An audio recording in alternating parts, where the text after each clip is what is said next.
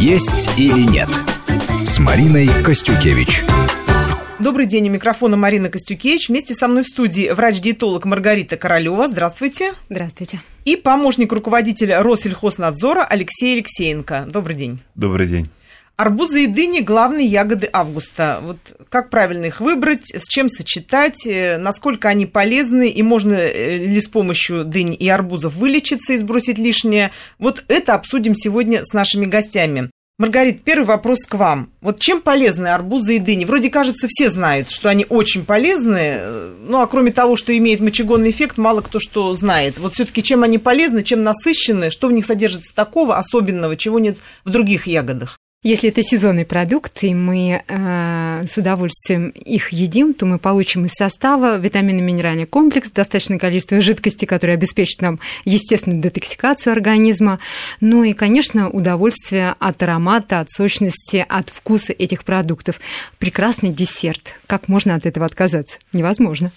Алексей, скажите, пожалуйста, когда правильный сезон начинается? Арбузы и дыни, кто-то говорит, что это сентябрь, кто-то август, а кто-то ими уже начинает лакомиться в мае. Вот что правильнее, когда эти ягоды считаются именно сезонными?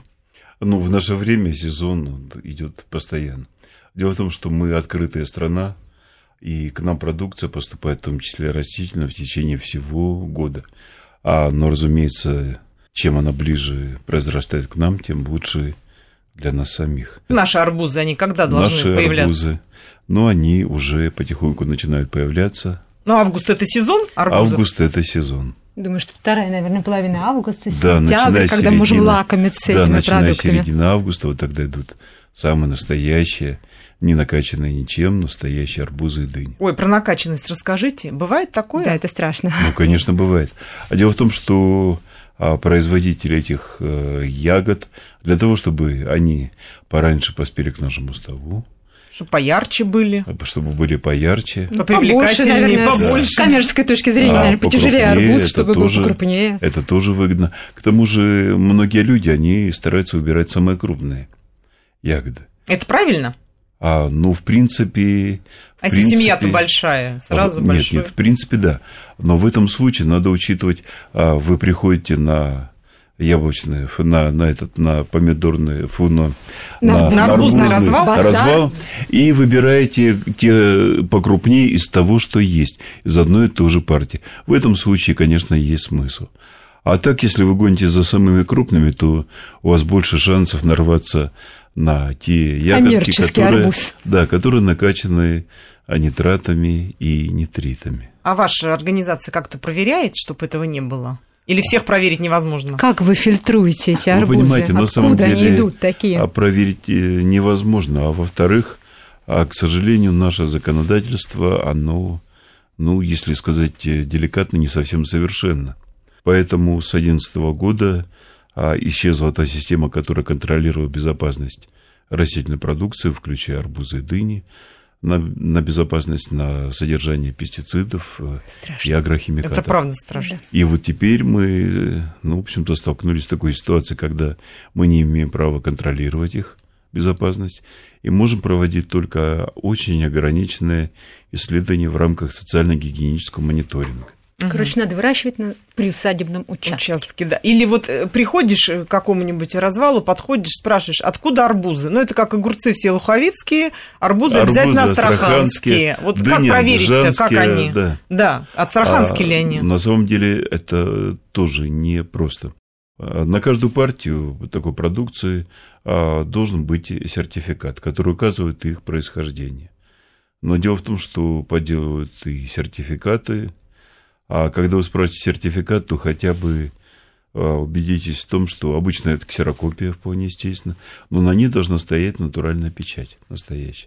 Но это хоть какой-то шанс того, что продукция происходит действительно оттуда, откуда она заявлена.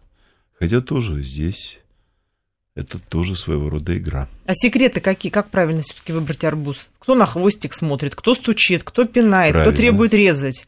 резать не надо. Вот, вот чего не надо, так это резать. Вы согласны, Маргарита, да? Да, я согласна, потому что, особенно когда жарко, конечно, микробы, они очень быстро размножаются, особенно в сладкой среде.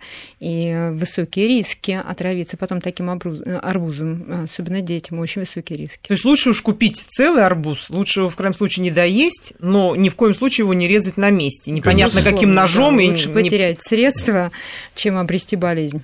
Скажите, вот человек купил арбуз, выбрал, пришел, он красивый, яркий, вкусный. Сколько он может его съесть? Ну вот, понятное дело, когда первый арбуз, на него набрасываются всей семьей, а то бывает человек один себе позволяет. Сколько его можно есть, чтобы не навредить себе? Любого, даже самого полезного продукта не должно быть в нашем рационе очень много. Надо быть умеренным в себе. И более того, арбуз – это ведь десерт. А десерты, как известно, мы едим между основными приемами пищи для того, чтобы много не съесть. Но первые арбузы, конечно, нам хочется насытиться, нам хочется вспомнить этот вкус, возвращаться к нему снова и снова. Ну, ешьте сколько хотите первый, второй арбуз, ну, а потом все-таки немножко остановитесь. Есть и программы снижения веса на арбузах. Вот, кстати, арбузные диеты, да, да, знаменитые. Да, арбузные диеты. Я в сезон как раз очень люблю делать вот такую, такие рекомендации. Полтора килограмма мякоти арбуза распределить на шесть или восемь приемов. И в течение дня, рассасывая каждый кусочек до восьми часов вечера, можно получить и удовольствие, рассасывая, не торопясь, и в то же время результат естественной детоксикации организма, и мочегонный эффект способствует расставанию с лишним. Но не забывайте, даже при этом вы должны выпить до двух с половиной литров жидкости, и две-три чайные ложки меда тоже могут быть в этот день. И больше ничего не есть. И больше день. Ничего, как монопродукт, он прекрасно работает. Можно килограмм взять мякоти арбуза и полкило сливы. Можно прочередовать, либо объединив кусочки арбуза вместе со сливой, все распределить на шесть-восемь приемов и тоже получить результат. Продолжим после выпуска новостей. Есть или нет? С Мариной Костюкевич.